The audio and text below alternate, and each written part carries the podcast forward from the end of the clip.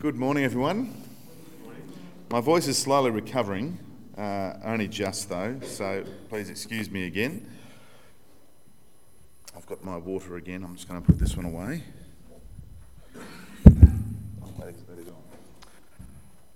When we say the Apostles' Creed, it's a little bit like, um, you know, my, my son uh, Wes and, and Archie as well, but Wes plays for a rugby league team, Mossvale Dragons, and so when they win a game, which lately has been a bit not, not that unfortunately. When they win a game, they do a team song. And so they go into the sheds, and the poor parents have to wait outside. And they, they go into the sheds, and all we really hear is shouting and screaming and banging, banging, banging, banging. Uh, other words, unfortunately.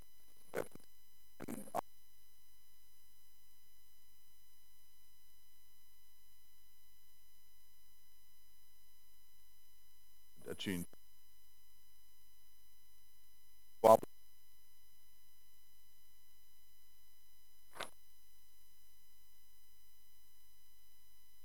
helpful as well. You know, me through the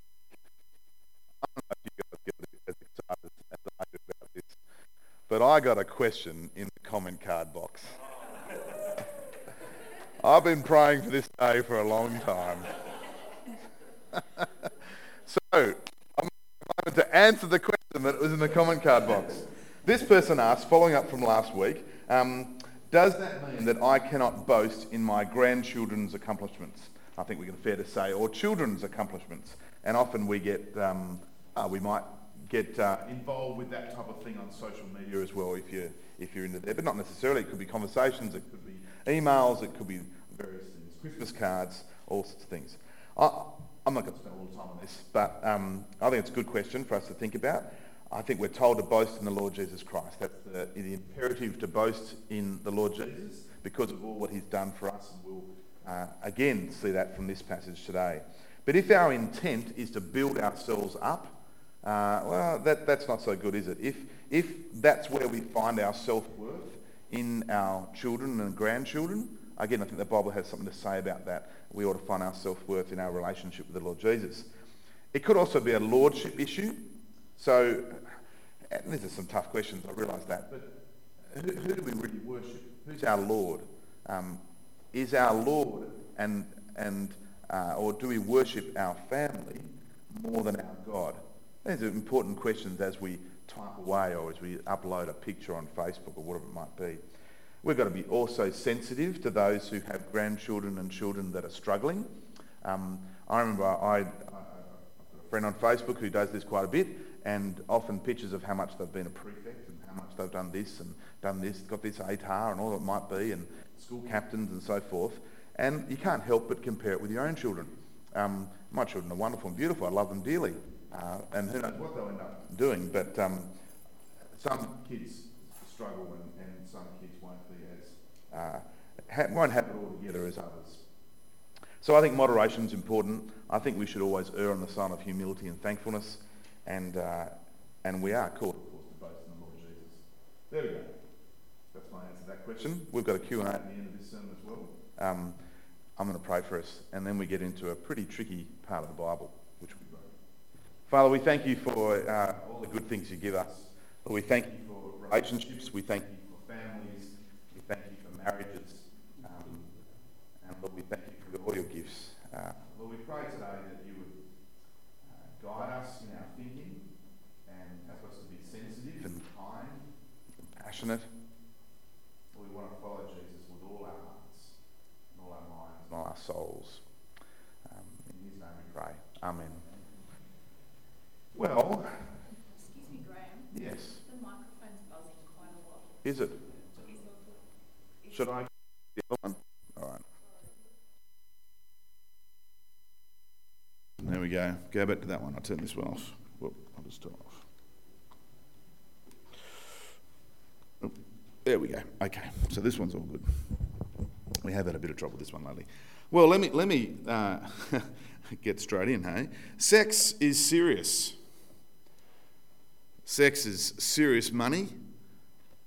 Uh, it's seriously available, and um, it's seriously busy and sadly, it's seriously cheap in the world we live in today.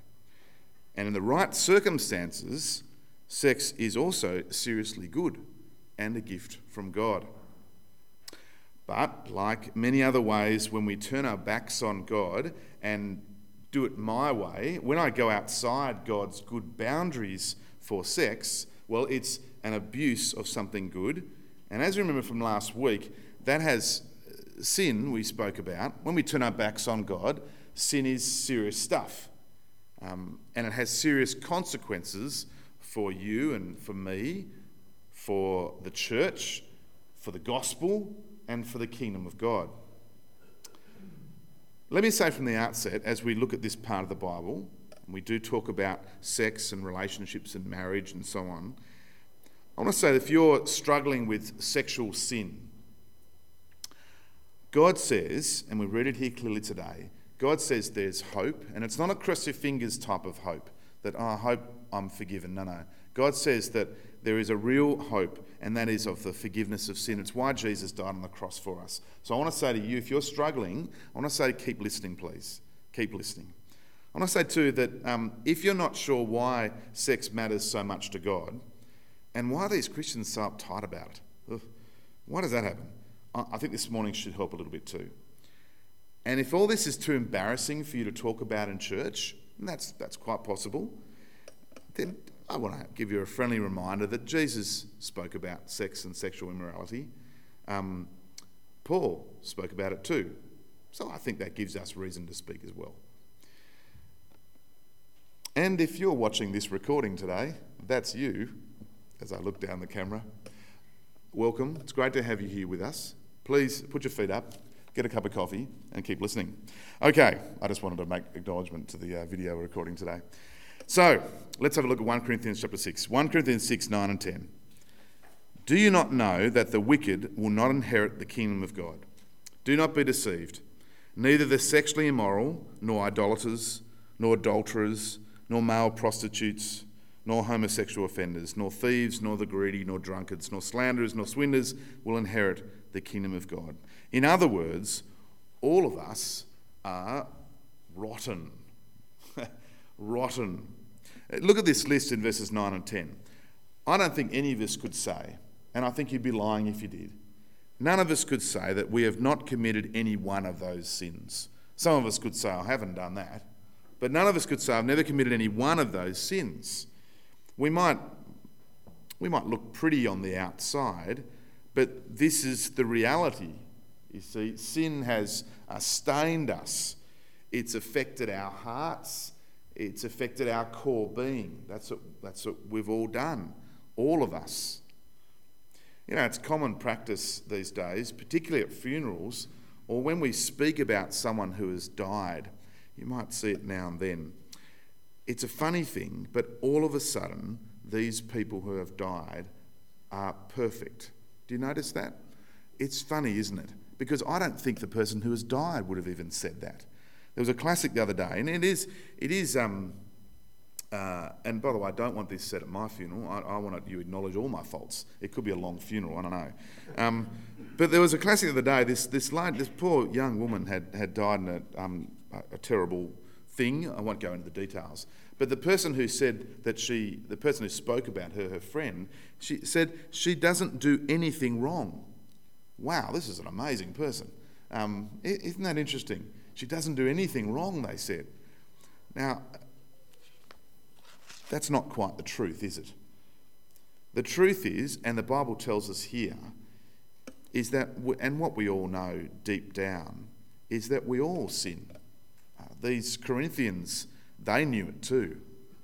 Uh, they are reminded here that we all sin. We'll, we've all done things that are wrong, done things that are selfish, things that God doesn't like. Uh, we've all rebelled against God. What Paul describes in verses 9 and 10 is really a way of life, isn't it? Uh, that's what, what it is. And, and the specific sin is not the main point. The point is, as Paul says in Romans, that we all fall short. That's the first thing we ought to notice in, in these first couple verses. The next thing, though, is, is important and before we get onto the good news of God's work, Notice in this list that God is no more against sexual sin than any other.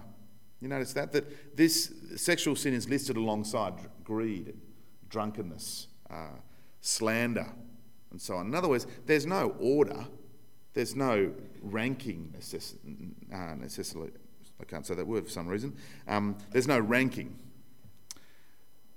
Living in sin disqualifies you from the kingdom of God.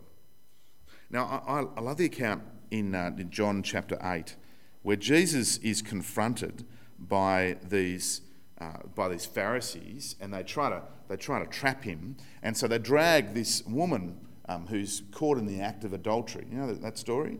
Uh, so she, they drag her up to Jesus to try to trap him and say, What are you going to do now? This, this woman is caught in the act of adultery. What are you going to do? Uh, obviously, sexual sin. Uh, I'll read, I'll actually read, I'll read from John chapter 8 and uh, see if you can picture this scene a little bit. Jesus bent down and started to write on the ground with his finger. And we're not quite sure what he was writing, by the way. And when they kept questioning him, probably more like badgering him, he straightened up, he stood up, and he said to them, If any one of you is without sin, let him be the first to throw a stone at her. Uh, again, he stooped down and wrote on the ground. At this, those who heard began uh, to go away, one at a time, the older ones first, until only Jesus was left with the woman standing there. Jesus stood up and asked her, Woman, where are they? Where have they gone? Has no one condemned you? I, I imagine Jesus um, was enjoying this moment. No one, sir, she said. Then neither do I condemn you. Jesus declared, Go now and leave your life of sin. See, we're, we're, all, we're all the same. We're on the same boat. We've all sinned and fallen short of the glory of God. Now, I think Jesus here in John chapter 8, this, this story, this account of these Pharisees, Jesus has something to say about how we respond, how we, uh, if you're a Christian person, how, how you respond to uh, sinful people. The woman caught in adultery, for example, the, the sexually immoral, the homosexual offender. How do we respond to that person? If we are all sinners, which we are, then, like the Bible says, and, and like we all know, if we're all sinners, then how we respond to sinners must not be in arrogance and without love. See, the point is, none of us deserve what God has given us. None of us deserve the grace that God has lavished on us. Therefore, boasting has no place in the Christian's response to the sexually immoral, uh, to the homosexual offender, to the thief, to the greedy, to the slanderer, to the sinner. Uh, do you see? Uh, the, the Christian's response to such people, remember, sinners like you and me, must never include name calling, uh, unhelpful comparisons that generalise or exaggerate, or any form of bullying. Jesus says his followers need to love their neighbour Love their name. That comes in the context of, of loving the, the Samaritan, the Jew, loving the Samaritan. That's loving your enemy. And so our love for them is like God's love for us. It's not measured out by how much love they show back to us. It's not measured out by how well they react to us. Do you see that? It's really important. Really important been following things in the news lately, I'm hoping you're catching my, my drift. Uh, Christian love is not dependent on the recipient's attitude. God's love's not dependent upon our attitude, is it? Christian love, therefore, is not dependent upon the attitude of the people we're loving. It's not scaled on how well they respond to us. It's not scaled on how tolerant they are to us. Christian love is love your enemy. You see that? So, so important. Okay. See, I think loving our neighbour means that we'll take the time to get to know our neighbour. This will mean that we're careful with our language. as we engage in conversation and, and debate, even public debate. Uh, language communicates, and we must communicate love, grace, and mercy first, especially to the marginalised, um, the outcast. Okay, you might want to ask a question on that later on. We'll see how we go. All of us are rotten. That's the, the, the reality we've been talking about. But the good news is that all of us can be made new from the inside out. And that's the story of these Corinthians, the wonderful good news story that happened in Corinth when this church was planted. And of course, it can be your story, our story too. So all of us can be washed in the name of the Lord Jesus. Verse 11. And that is what some of you were, but you were washed. You were sac- uh, sanctified. You were justified in the name of the Lord Jesus Christ and by the Spirit of our God. Do you notice something here? Notice it's not what I've done.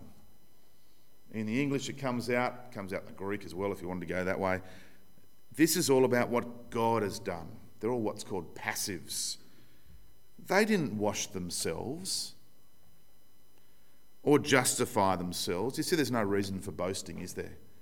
They, they didn't. Uh, they haven't been good enough. They haven't earned God's favour.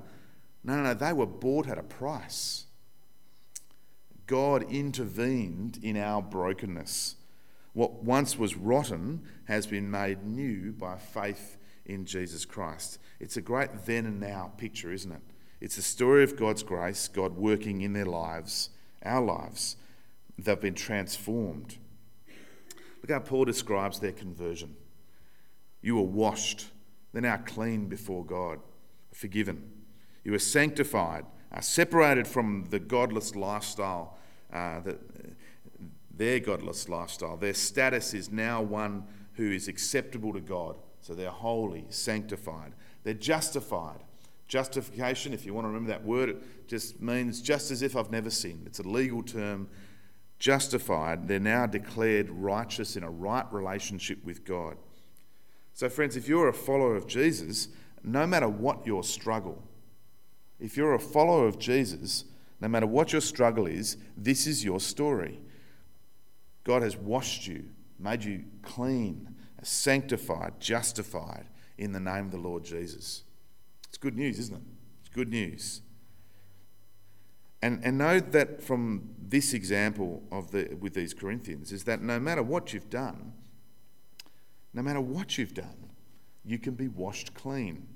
You can be forgiven by the death of the Lord Jesus. So God has made them different, hasn't He? And different people, by the work of God, ought to then live differently. That's what Paul goes along to say next. He says to the Corinthians, God has washed you, He's sanctified you, He's justified you, He's made you clean. Therefore, He's made you different. Therefore, act differently. Different people think differently about sex, for example.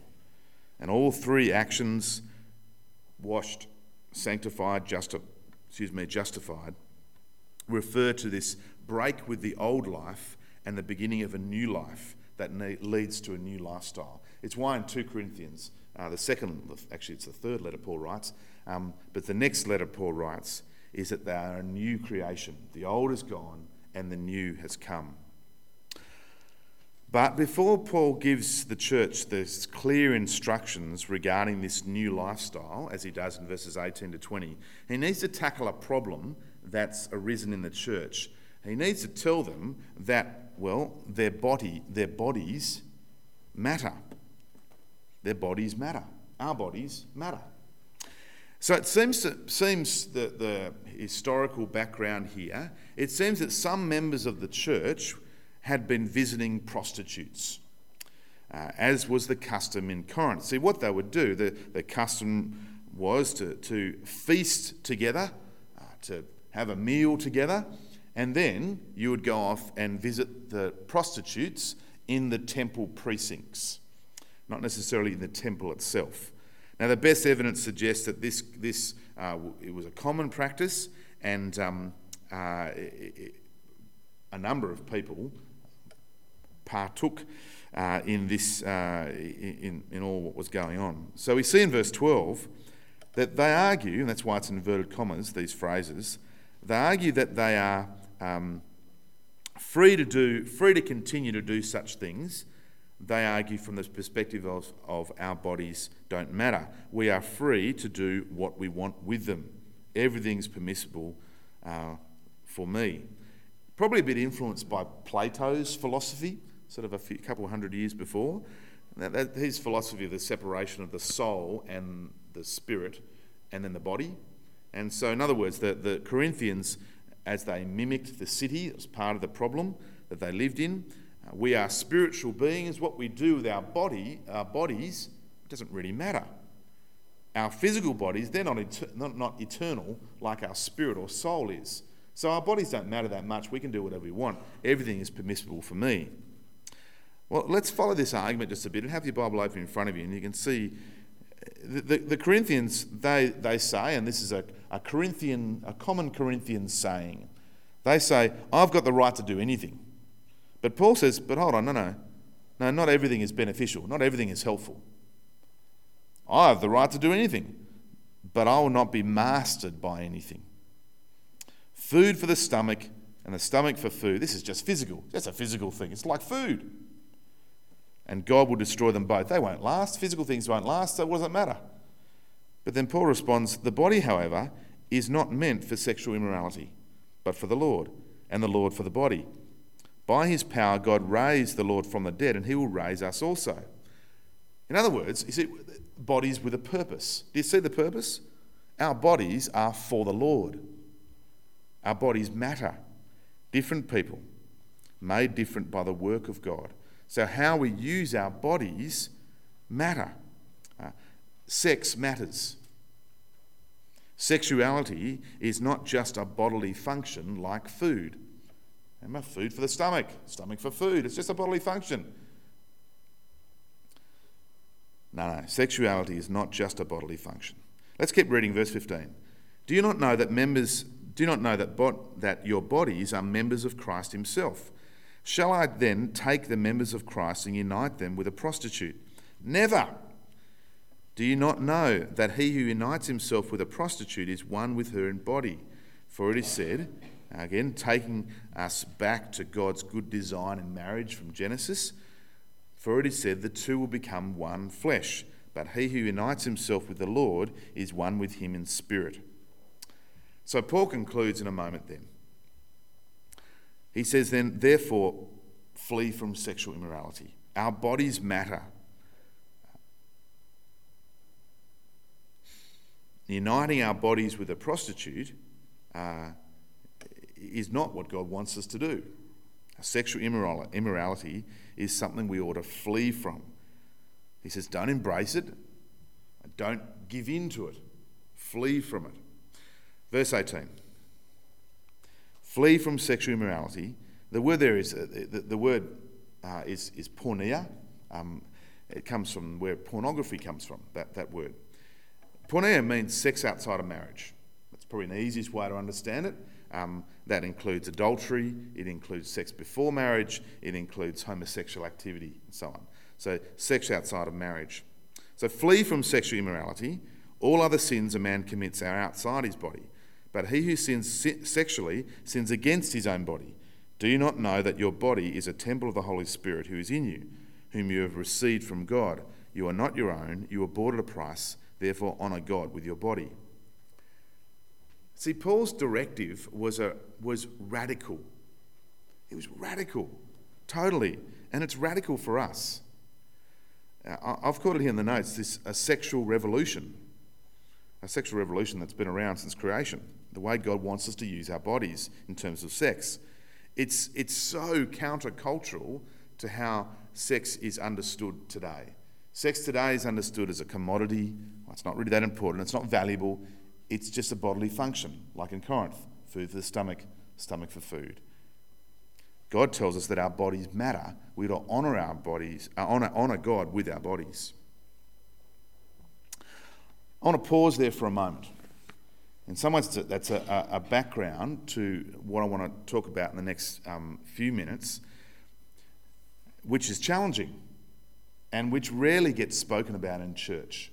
rarely. I, I didn't actually ask whether, whether you've talked about uh, pornography in church over the last whatever many years, but it really does. And if I don't think it's right, um, actually, to, to look at this topic today and not speak about the greatest challenge with sexuality in our generation. Um, and when I say generation, the time we live in. Uh, pornography. Uh, it's important for all of us, important for uh, men, women, um, wives, husbands, young people, older people. It is a great challenge. Let me tell you why it's a great challenge. And these statistics are from a number of different sources, um, but I want to go through them uh, with you and talk a bit about what do we do with it? What do we say? The statistics are, they are a little bit disturbing in some ways. Every, every second, it, it said, uh, 28,258 people view porn. The global porn industry rakes in about 4.9 billion annually.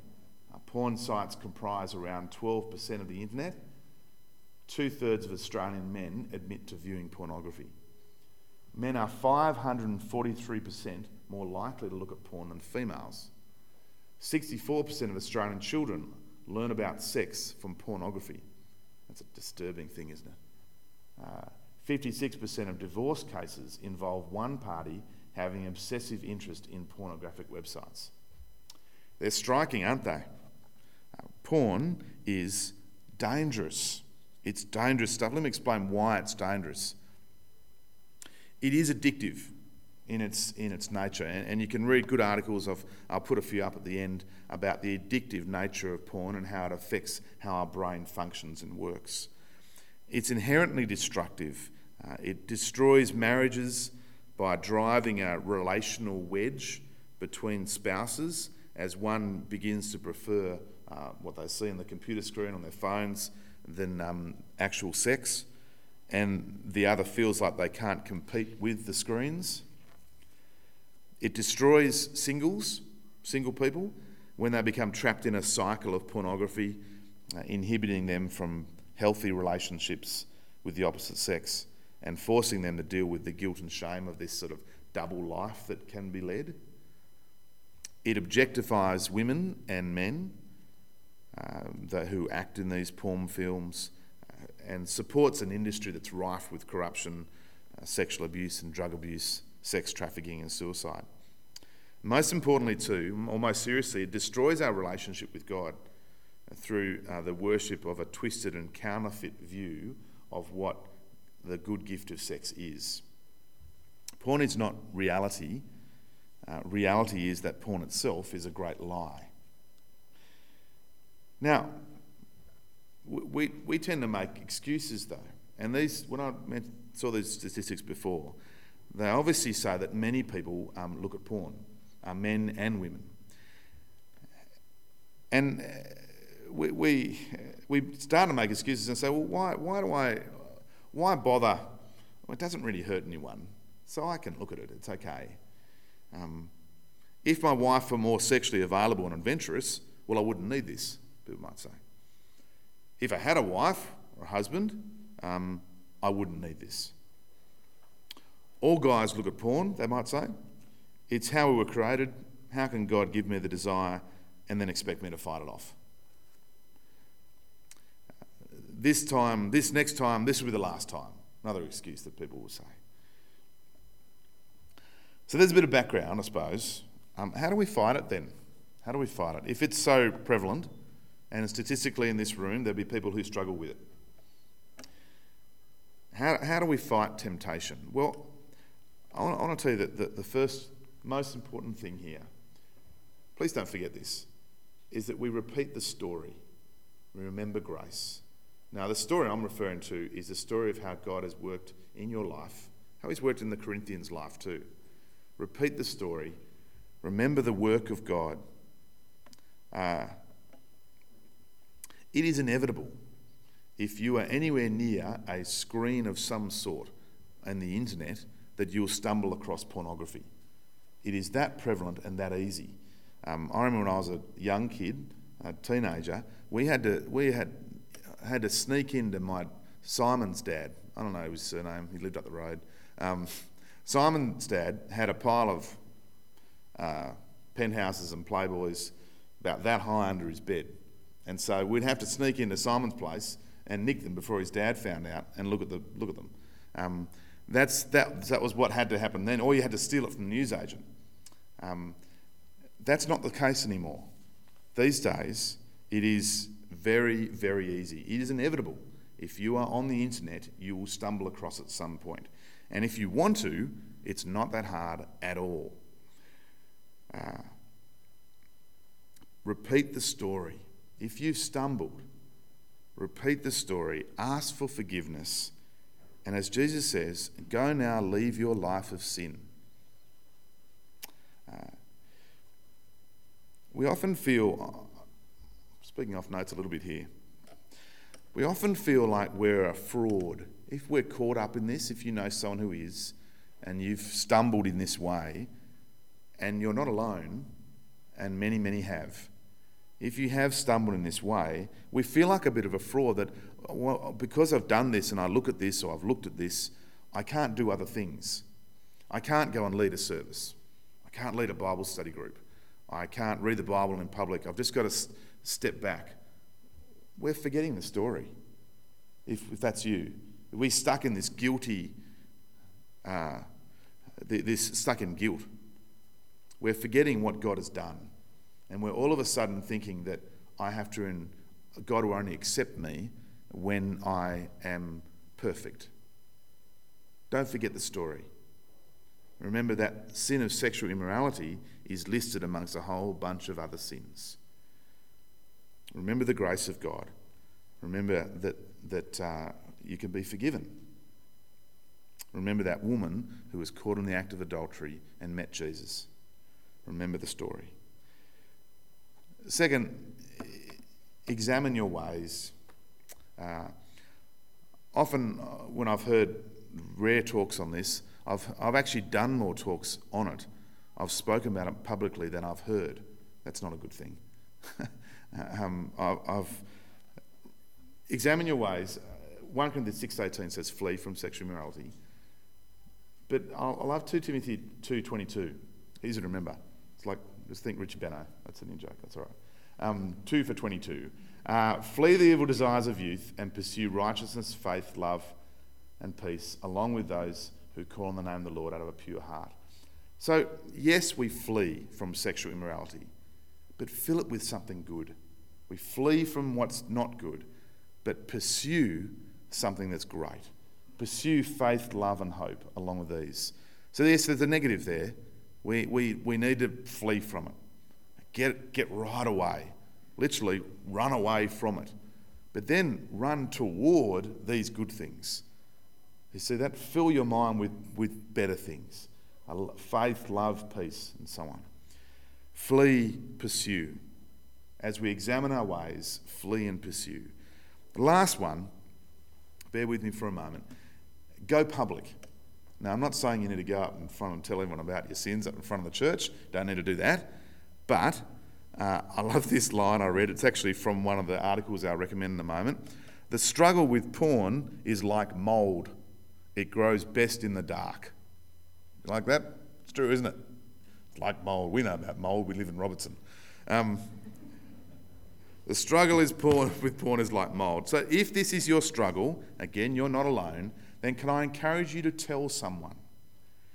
If you're, if you're married, you need to tell your wife. You need to talk about it with her uh, or your husband. Tell a friend who'll help you. It's why small groups are so, so important to be involved with. Tell a friend who will help you, who'll be honest with you, who'll keep you accountable. There are a number of different um, websites and, and, uh, and programs or uh, filters you can put on your phone and you can put on your, on your computer at home to help. Um, they're excellent. Uh, but tell a friend. Bring the darkness of this sin into the light.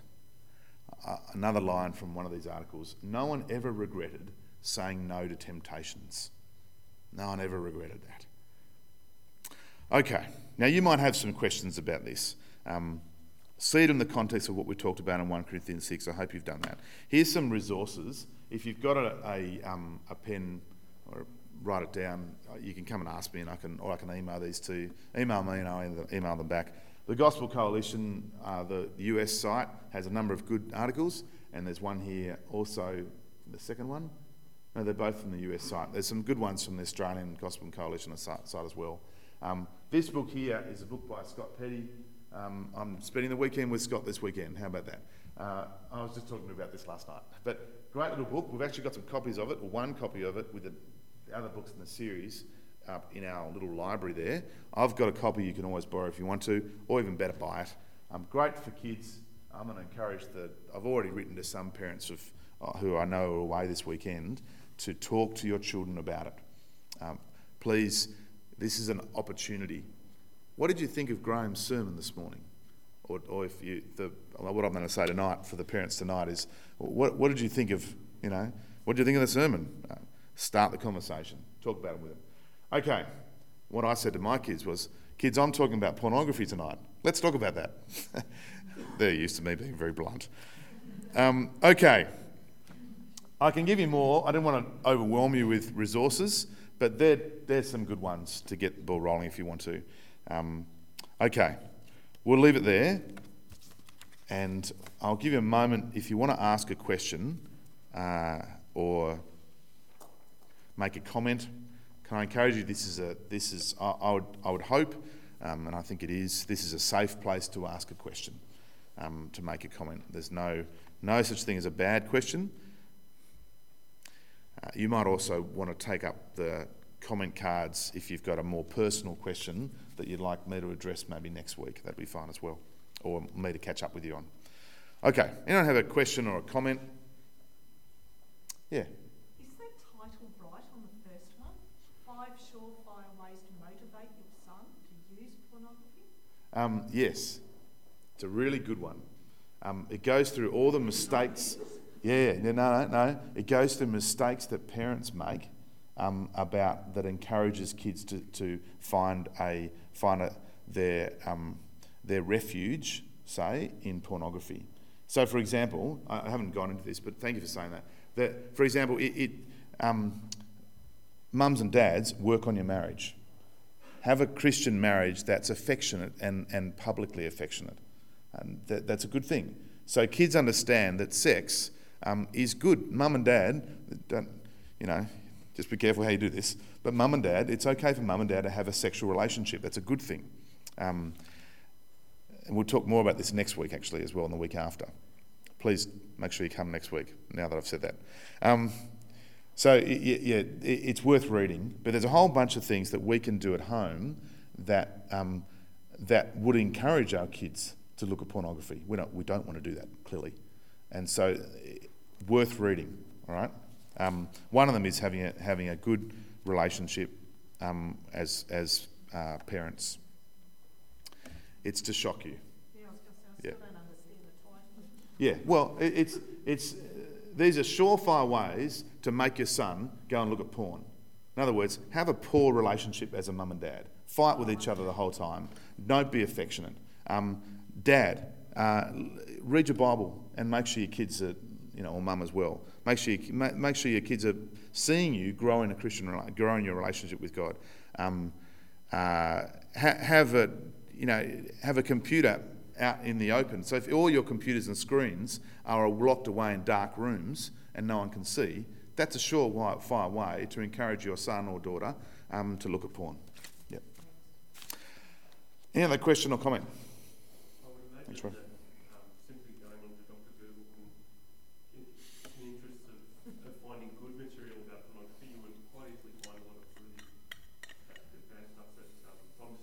Yep.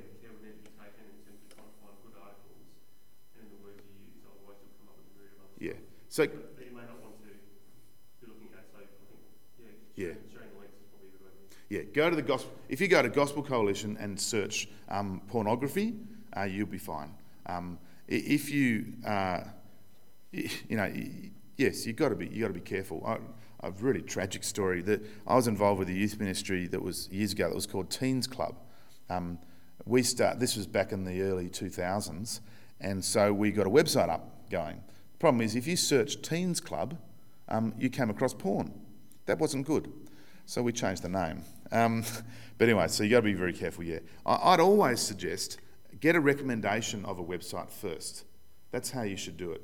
So, you know, the Gospel Coalition's great. Um, uh, even our Sydney Diocesan website has great links that, to follow. The YouthWorks website is, is really good. Uh, I can keep going. But don't just do a ma- big search. You, you'll come up with things that probably aren't helpful. Yeah, thanks, Rod. Anyone else?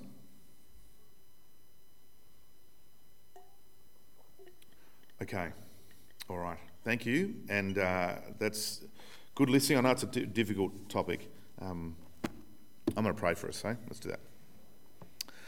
Father, we, uh, we thank you for your word to us. Um, we thank you, God, that you are uh, a forgiving and gracious God.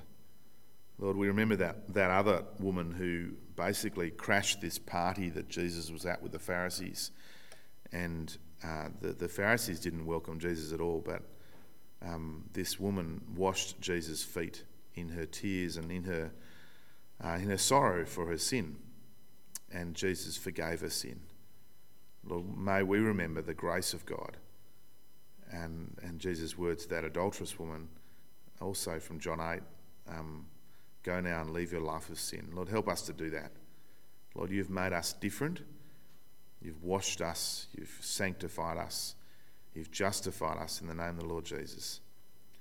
So, Lord, we pray that we would respond to be different people, um, and particularly in this area of sexuality as we respond to that.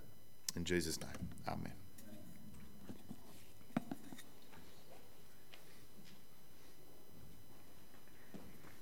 Thank you, Graham. In response to that, we're going to sing, and we're going to sing about how God, God's grace and how He loved us and how He has forgiven us. So let's stand and sing How Deep the Father's Love for Us.